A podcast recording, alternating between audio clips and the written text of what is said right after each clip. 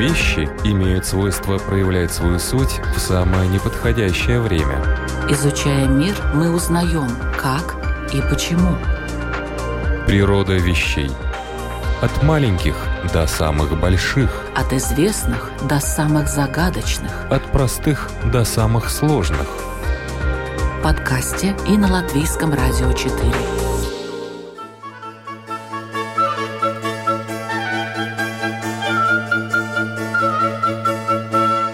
Это «Природа вещей» в студии Латвийского радио 4 Людмила Вавинска. Здравствуйте.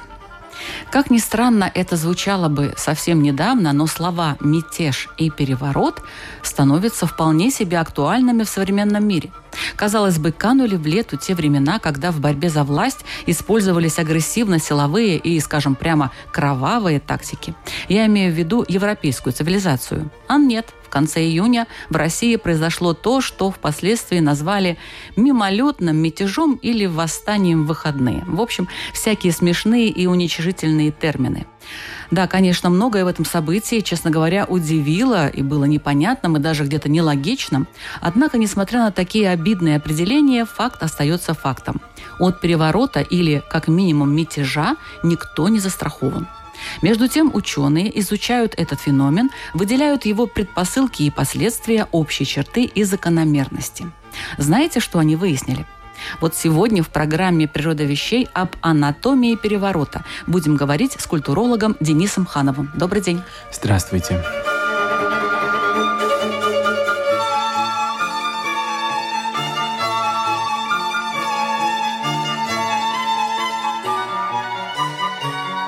Уважаемый Денис, как вам удалось взять сейчас, прямо сейчас, вот такую актуальную тему? И вообще, почему вы взяли ее для изучения? Все началось довольно неожиданно. Два года назад я вместе с Национальной библиотекой создавал или курировал выставку о европейском барокко. Это период э, европейского художественного, скажем, направления или э, искусств, 17-18 столетия, и барокко до наших регионов, до севера Европы добрался где-то приблизительно в 30-40-е годы 18 столетия, и одной из представительниц барочной культуры в российской истории считается Елизавета Петровна, дочь от второго брака Петра I. И в результате в академической библиотеке, благодаря коллегам, я обнаружил коронационную книгу Елизаветы Петровны. Это уникальный документ, созданной во время ее коронации Академии наук, или вернее уже после коронации, это некая хроника в тексте и в образах. Это действительно некий синоним кинохроники, но только все придворные, которые шествовали на коронацию в Москве, они все нарисованы, и это огромные раскладные страницы, где можно увидеть каждого гвардейца, каждую фрейлину, карету. Ну, Прямо ну, естественно, с лицами, да? С лицами, да, в костюмах, со всеми шпагами флагами, аксельбантами и прочим. Ну и в центре этого шествия карета с Елизаветой Петровной, которая венчалась на царство в апреле 1742 года, приблизительно полгода после придворного переворота в ноябре 1741 года. 25 ноября она свергла правительницу или регеншу Анну Леопольдовну, тогдашнего законного, подчеркиваю, законного императора Иоанна VI, и была провозглашена императрицей и коронована в Москве. Вот эта книга стала большим импульсом, потому что это, с одной стороны, европейская традиция коронационных книг или хронологии, с другой стороны, она пришла к власти в результате быстрого, мгновенного буквально военного переворота. Это было несколько часов ночью в ноябре месяце, и все последующее царствование ее было политически нацелено на то, чтобы укрепить новое правление и объяснить как раз то, с чем мы с вами столкнулись несколько месяцев назад. Речь идет о том, что необходимо объяснить, почему предыдущее законное правительство теперь незаконное, что это, условно говоря, правительство, которое является угрозой для безопасности страны, и почему участники мятежа или переворота являются законными правителями, и почему дело их правое. Вот это та проблема легитимации власти, с которой столкнулось правительство Елизаветы Петровны, и все 20 лет ее царствования до декабря 1761 года, умерла она 25 декабря, все в старом стиле, И поэтому я вместе с коллегой написал довольно объемную статью, опубликованную в Петербурге еще до войны, а, на тему того, как использовались а, образы европейской мифологии для создания образа императрицы. И из этого после некой паузы появилось ощущение, что нужно продолжить. И в результате на данный момент мы закончили первую версию манускрипта. Работа заняла несколько лет, и теперь эта книга под названием, рабочее название напудренная ложь или припудренная ложь, почему Елизавета Петровна стала легитимной правительницей. Или другая версия, как совершать переворот в России, знак вопроса. Такова краткая предыстория появления этого исследования.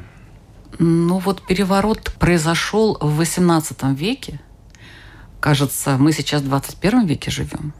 А что-то поменялось вообще? Знаете, я думаю, что мы на данный момент можем немного пофилософствовать о том, действительно ли время, в котором мы живем, оно единое для всех. Да, мы можем говорить географически о часовых поясах, мы можем говорить о каких-то различиях, допустим, сейчас в Риге 12, а, допустим, в Италии еще один час, или, например, в Петербурге другое время, но ведь есть и политическое время. И здесь я бы сказал, что мы живем в эпоху параллельных времен, такое неодновремение. Я не знаю, существует ли такое понятие, если нет, то мы вот сейчас его выдумали. Историки, например, Рейнхард Козелек и многие другие говорили об этом по отношению к 20 столетию или к 19 когда, с одной стороны, существуют старинные, медленные структуры общества, иерархия, и в то же время вдруг появляется некая надслойка, которая очень быстро меняется. Это модернизм, это некая динамика, это индустриализация и так далее. Я думаю, что и сейчас, с точки зрения политики, мы видим, что рядом с европейским сообществом, демократическим и либеральным, ну, за исключением некоторых членов этого союза, мы видим вдруг ситуацию, которая напоминает 20-30-е годы 20 века. То есть это тоталитарные режимы, и в Европе, и за границами Европы. И мы видим вдруг, например, ситуацию, которая действительно напоминает 18 столетие. То, что произошло в тот э, знаменательный уикенд с э, Пригожиным, мне действительно напомнило те основные паттерны или основные схемы того, как российская история развивалась, по сути дела, все 18 столетие. И, собственно, в 19 век Россия тоже вступила с переворотом и с убийством Павла I.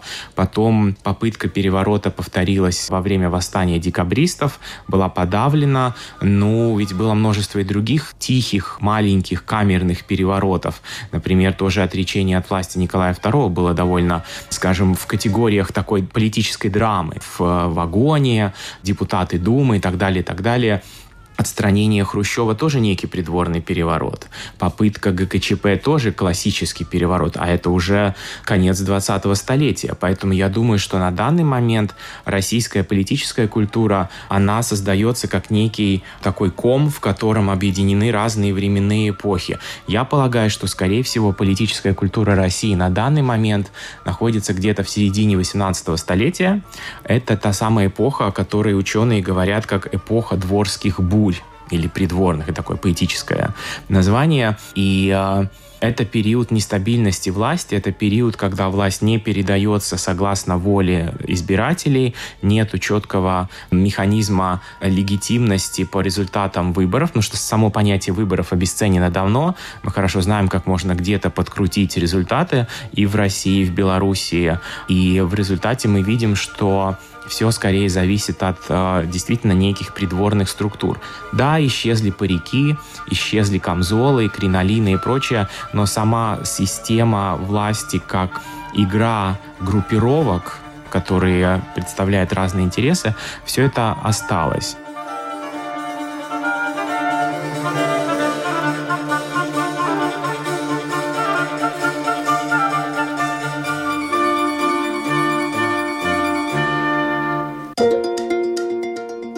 Дерзкие теории, смелые гипотезы. Предположения, которые завтра могут стать аксиомами. Природа вещей. Программа обо всем, что нас окружает –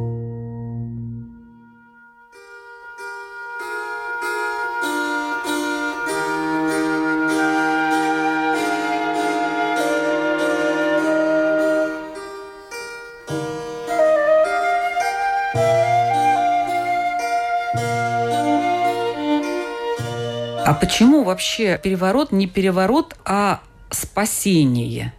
Вот так называется это. Um, там. Я... Спасение страны. Да, спасение страны. Действительно, людей. большая часть материалов, которые нам были доступны, частная переписка. Но, видите, дело в том, что жизнь двора того периода, как говорит исследователь Аспават, была настолько хрупкой, в любой момент по капризу правительницы мог кто-то стать из фаворита, скажем, опальным дворянином, быть сослан или казнен.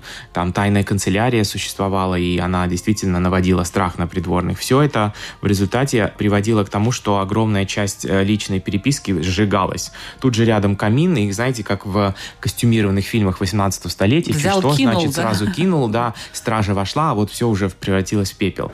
И Екатерина сама говорит об этом, что во время ареста Бестужева она вызвала своего слугу и потребовала, чтобы он был свидетелем того, как она в камине сжигает переписку с Апраксиным и с Бестужевым, чтобы когда его будут пытать, а она знала, что это реальность, он мог сказать, что он видел, что она сжигала, и тем самым как бы мог бы себя спасти.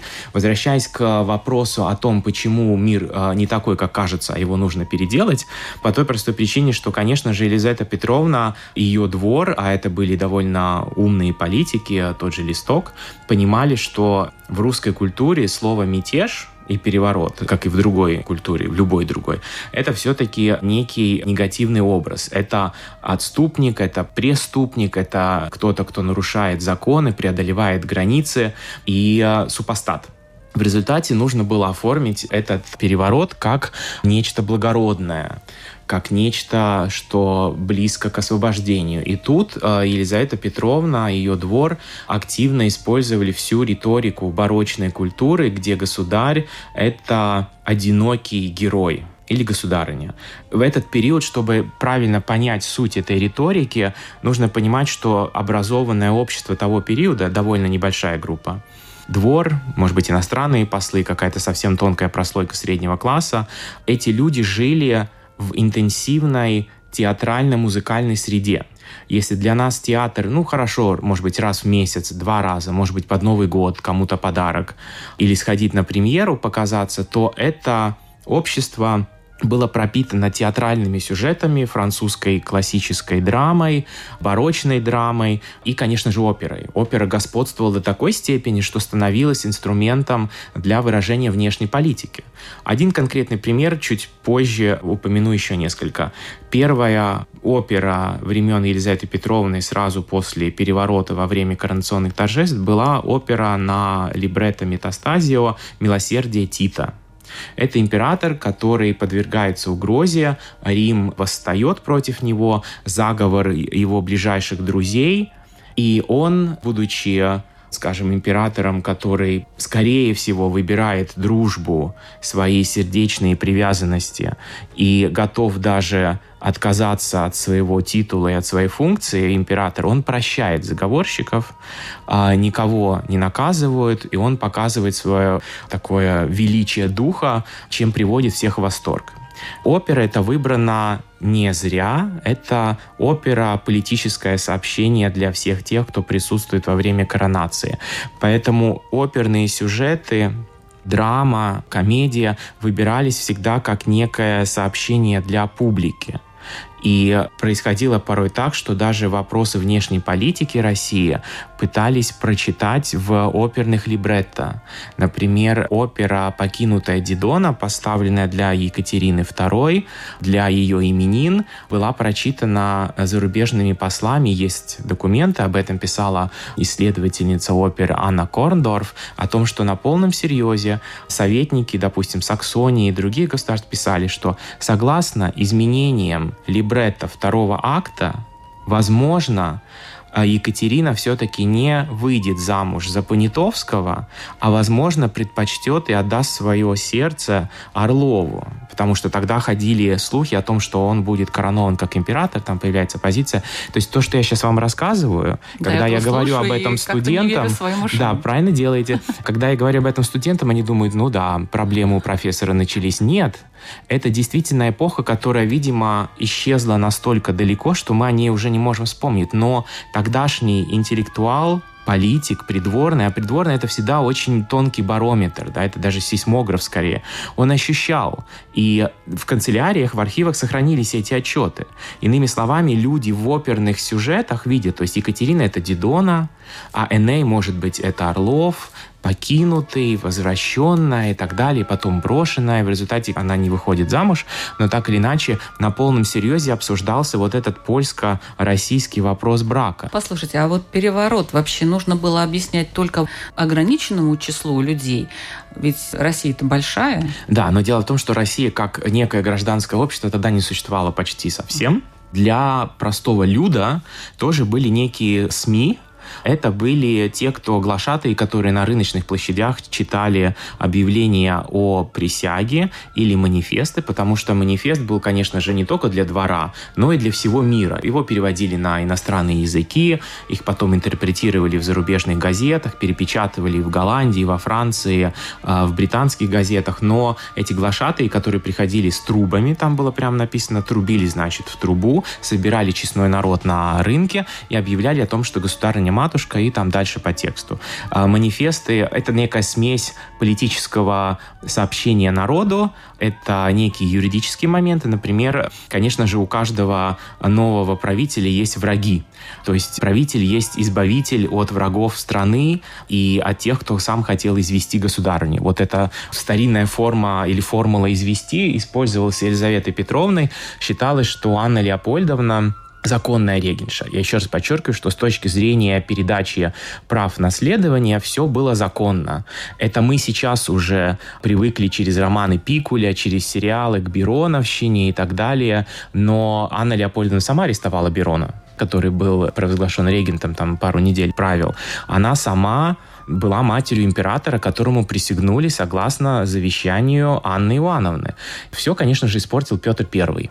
Он, считая себя абсолютным государем и э, как бы работая в этом стиле, простите за выражение, он э, в 1722 году решил, что будет э, сам назначать наследника. После катастрофы с Алексеем, после его заточения, его странной мистической смерти, он понял, что надежды на наследника мужеского пола исчезли.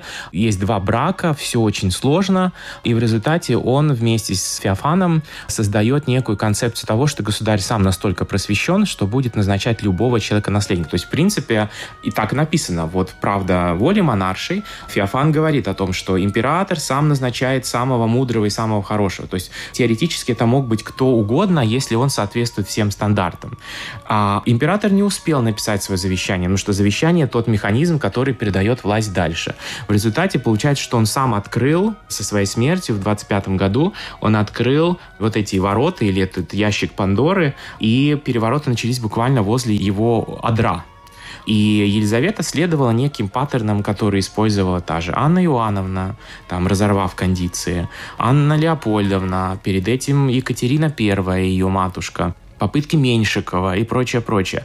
Но очень важно отметить, что переворот в данном случае, сохраняя юридически свои особенности переворота, он представлялся как спасение государства, потому что здесь включается опять же та же ксенофобия, которая была распространена в русском обществе, о которой говорил еще Юрий Лотман, величайший семиотик и аналитик русской культуры. Он говорит о том, что, к сожалению, русское общество того периода, ну и сейчас тоже, было пропитано подозрением презрением к иностранцам. И тут получается, что Брауншвейгская династия вдруг становится чуждой, это другая этническая культура, другое исповедание, хотя, естественно, Анна Леопольдовна обязана была принять православие. И в результате Елизавета Петровна приходит к власти как спасительница государства, как спасительница основ вообще мира и стабильности. И тотчас же появляется образ врага. Предыдущий император, будучи невинным, он как бы исчезает вообще из аналов истории, и мы хорошо знаем, пленник. А Анна Леопольдовна, уже взрослая самостоятельная правительница, она становится вот этим образом немца, который угрожает русской культуре.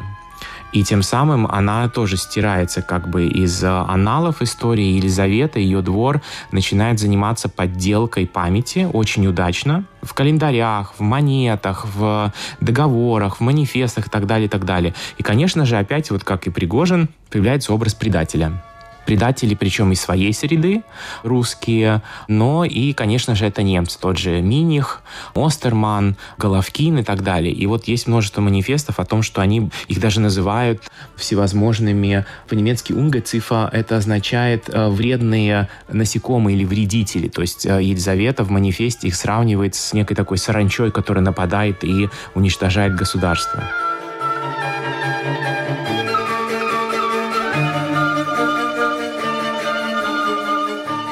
Это природа вещей. Об особенностях такого политического феномена, как переворот или смена власти, мы говорим сегодня с культурологом Денисом Хановым.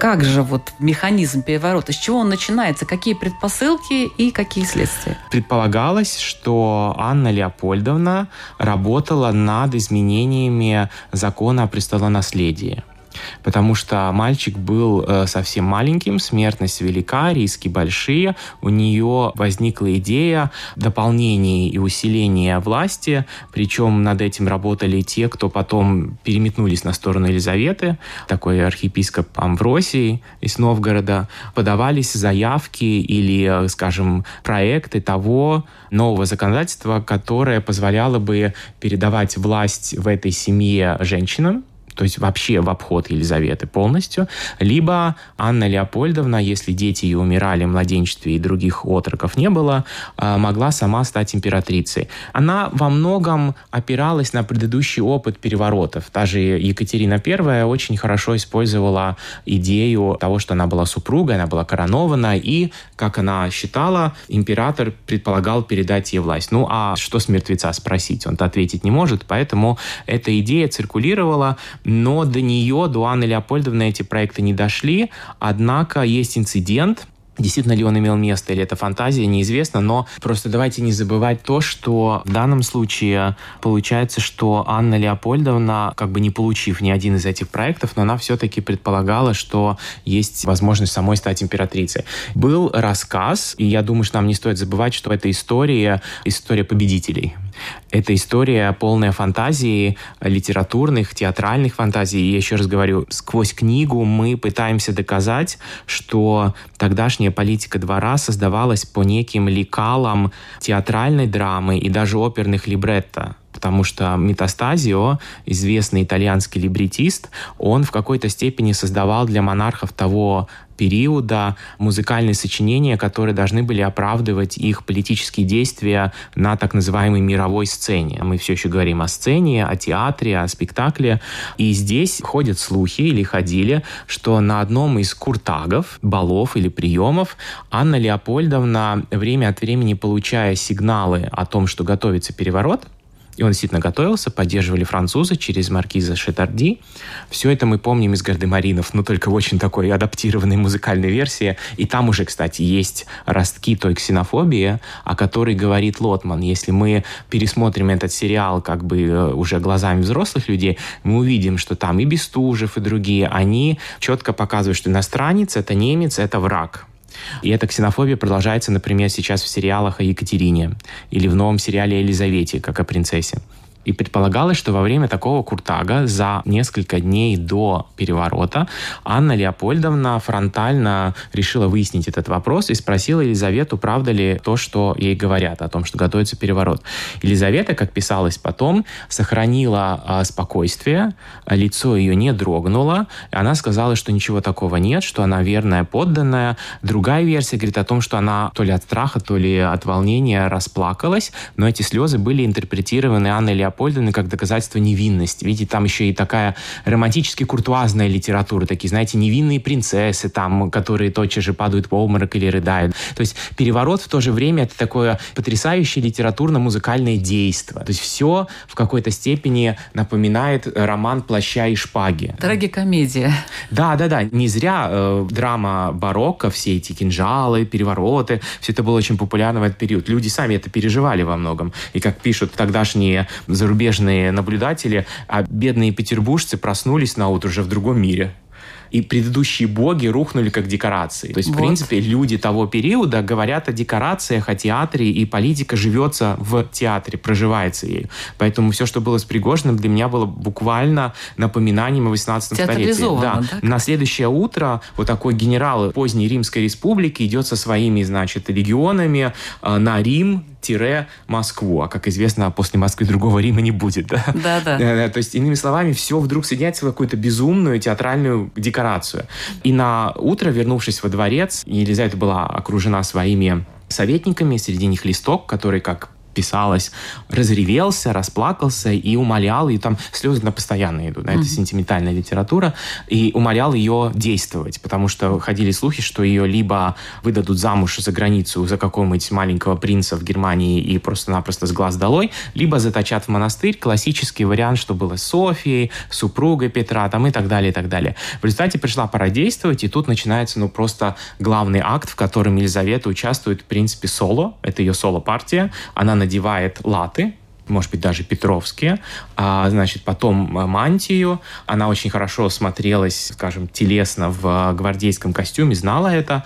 Она идет в гвардейские части, Преображенский полк. У нее с собой крест а, в руке. И тут начинается действительно такая идея греческого узнавания по Аристотелю. Есть идея, которая повторялась постоянно. «Братцы, знаете ли вы, кто перед вами?» Да, знай, матушка, значит, дочь Петра Великого. Она прекрасна, она была великолепным пиаристом. Она использовала наследие покойного папы, потому что папа был незадолго до смерти чуть ли не святым, то есть он был уже провозглашен действительно государем, императором и создателем российского мира просто с нуля, таким супергероем.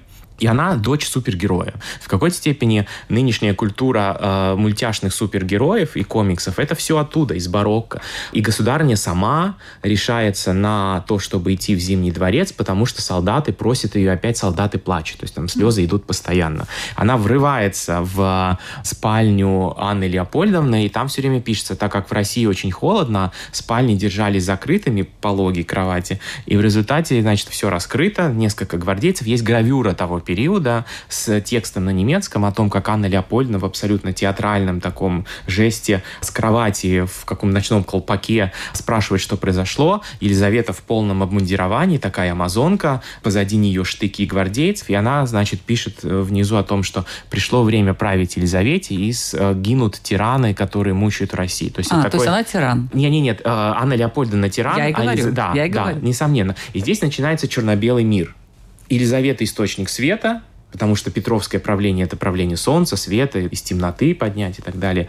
И темнота опустилась на страну, а Елизавета сама совершила переворот ночью, и различные астрономические явления, там заря, солнце, тьма, тучи, гром, они активно используются в ее такой похвальной придворной литературе. То есть за ночь она все это совершила, и с ней вместе заря поднимается, Пришел значит, свет. да, над, над Петербургом, но это должно было быть довольно поздно, в конце ноября того периода. Но так или иначе, это бескровный переворот, смена власти. Некоторые тогда даже пытались подсчитать, что это было около около 45 минут. Ну, там, mm. знаете, уже кто во что гораст.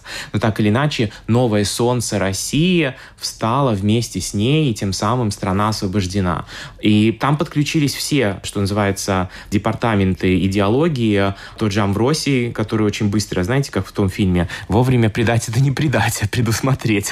Он готовит церемониальную речь и в своем обращении в церкви называет ее спасительницей России, потому что ее узнали знали, признали, и теперь как бы вот этот предыдущий период, который сравнивается с зимой, там княгиня Долгорукая писала о том, что Бероновщина была столь страшна, как апокалипсис, вечная зима опустилась, а Сумароков пишет о том, что с Елизаветой пришли такие, знаете, букалические темы, там зацвели розовые кусты, mm. пастухи вернулись, ну, ну как такой, это Вергилий, да, пастухи вернулись обратно, значит, к своим стадам, там нимфы бродят, потому что Боже. Елизавета любила создавать свой образ Э, используя образ богини Дианы. Это богиня, которая была очень любвеобильна, а Диана охотница, самая красивая среди всех нимф, и э, ну, она не отличалась, может быть, особым интеллектом, как, например, другие богини для Екатерины, но Елизавета была таким образом чувственной правительницей эпохи барокко, и э, таким образом она превратилась из автора переворота, то есть из мятежницы, по сути дела, ликвидировав предыдущую законную власть, а потому что армия уже и гражданские принесли присягу Иоанну, а теперь все это отменено. И отменить это можно только с помощью такого понятия, как чудесное или чудо. А чудо совершилось вот в этом перевороте. Иными словами, еще раз, это драма или опера власти. И двор жил драмой и переживал ее в своем политическом быту, в реальности.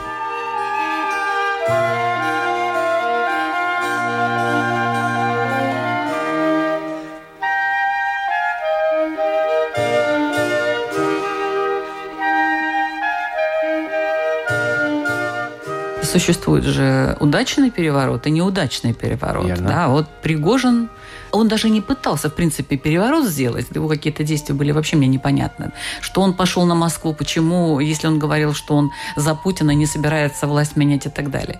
Тут непонятно. Но бывают удачные, бывают неудачные. В чем разница в подходах? Э, я думаю, разница в результате. Ну, это понятно. Дело в том, что победитель тотчас же объясняет реальность согласно своим интересам. Таким образом, получается, что предыдущее правление — это тьма, зло, риск, страх и так далее. Я думаю, что он толком не понял, что он делал. У меня нет документов, может быть, лет через 200 это будет когда-то известно, но, видите, тогда хоть оставались письма и манифесты, а теперь одни только смс и какие-то закрытые каналы, так что боюсь, что мы ничего не узнаем толком. И это будет печально для историков того периода. Но, с одной стороны, я вижу здесь здесь действительно некие воспоминания о периоде поздней Римской Республики, когда Сенат просто-напросто превратился в игрушку, в игрушку генералов со своими легионами, которые продолжали экспансию на север до Шотландии, далее там Польша, юг, Испания и так далее, Галлия. Гальская война. И э, в какой-то степени здесь мы видим, что вот есть один такой генерал, со своими легионами, которые успешны, и, насколько я понимаю, в публичном образе они были успешнее даже российской армии, такие головорезы, потому что армия, это, скорее всего, ну, как бы головорез, он как бы его никому не жаль. Он некое абстрактное существо, которое воюет, там такой хтонический викинг. А российские солдаты, но ну, они как бы уже наши мальчики, считают многие, допустим. Ну и, собственно говоря, для матерей они все равно мальчиками останутся. Так вот это различие, наверное, и сыграло ему на руку. Он, наверное, почувствовал, что он силен достаточно для того, чтобы совершить этот вызов. Но я думаю, что он уже сейчас максимально причинил вред режиму Путина. Сам факт того, что в путинском а, мире есть такие прорывы и дыры, ну, это очень важно и это очень хорошо. Это действительно показывает слабость, потому что можно задать себе вопрос, а кто еще из крупных генералов попытается это повторить? Да, да. никто. Пока никто. Ну, например, а если Кадырову придет в голову некая ну, новая вряд форма ли, вряд ли, вряд ли, какого-то вряд ли, своего там, суверенитета? Там уже да. давние и прочные связи, ну, и, хорошо, которые не порвет. Да, ну, а, то же самое считалось и с Пригожиным. Добрый друг, коллега, соратник, ну, Он повар. все-таки, у него был такой момент какой-то самостоятельности некоторой.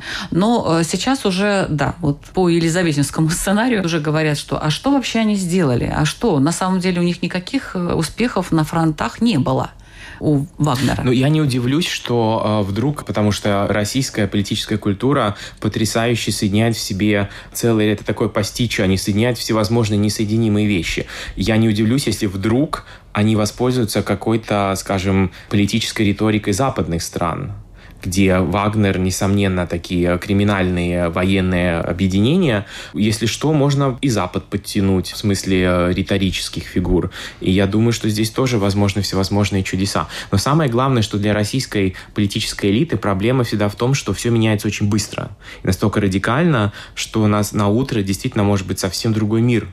И э, период переворота Елизаветы были солдаты, которые оказывали ей сопротивление. То есть это не триумфальное шествие. Зарубежные наблюдатели тогда говорят, что она помогла им принять правильное решение с помощью а, монет и алкоголя, то есть раздать чарку, это тоже было нередко. Кстати, это хорошо использовалось современным российским кинематографом. «Тайны дворцовых переворотов» — это длинный-длинный сериал после смерти Петра I до восшествия Анны Ивановны, там водка постоянно играет тоже некую политическую роль. И зима холод и снег.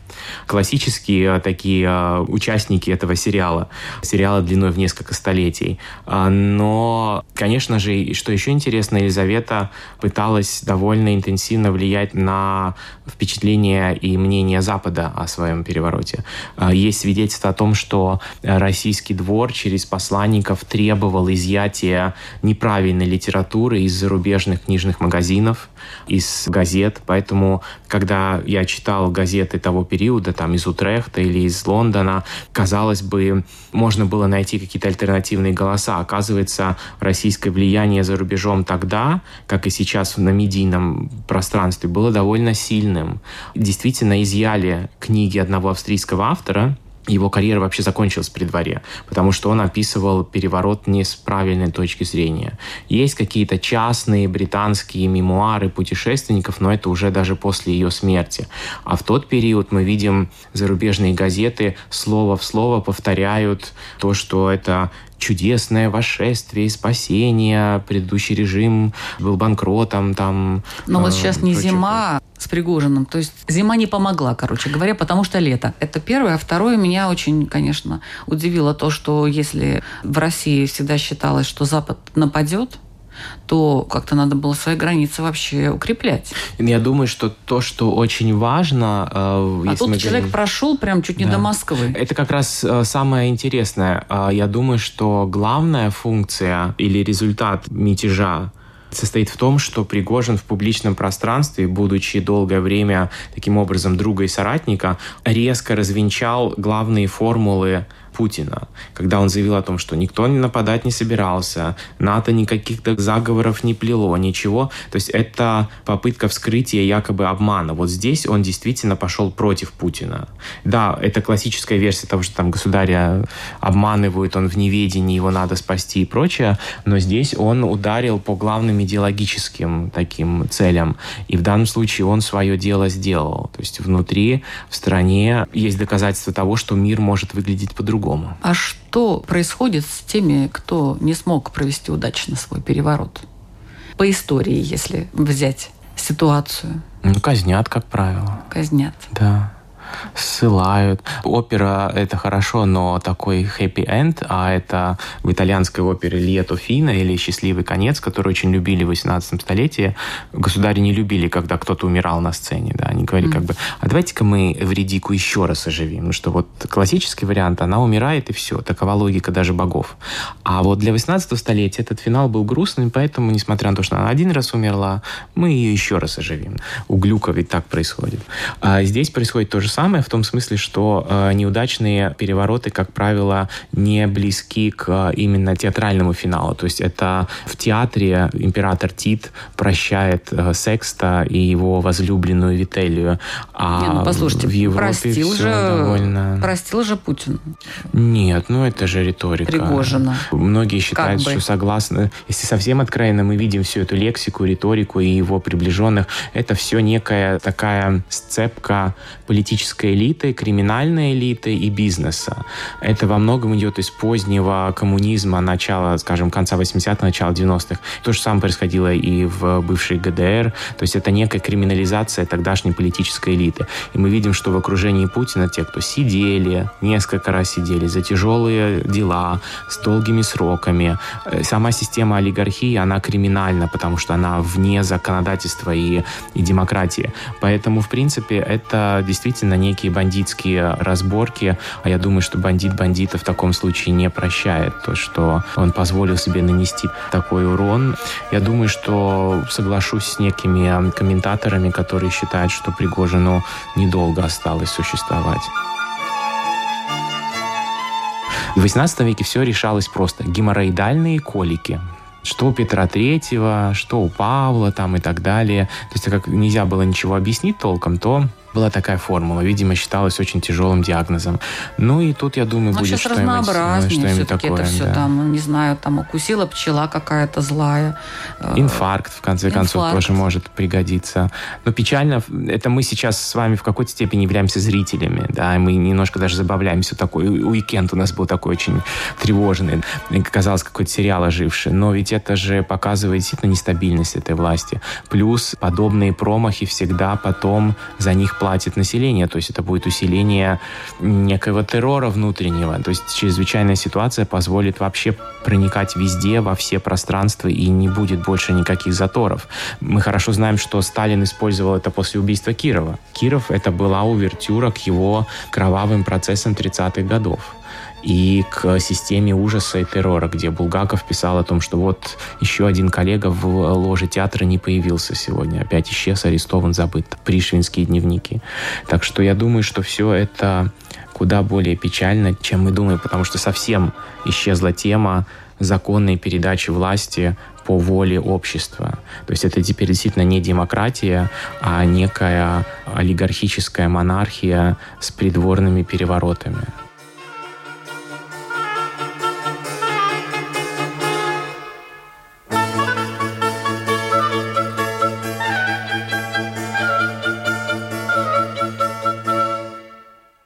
Вы слушали программу «Природа вещей», подготовленную Латвийским радио 4. Над ней работали Людмила Вавинская, Ингрида Бедела и Кристина Золотаренко.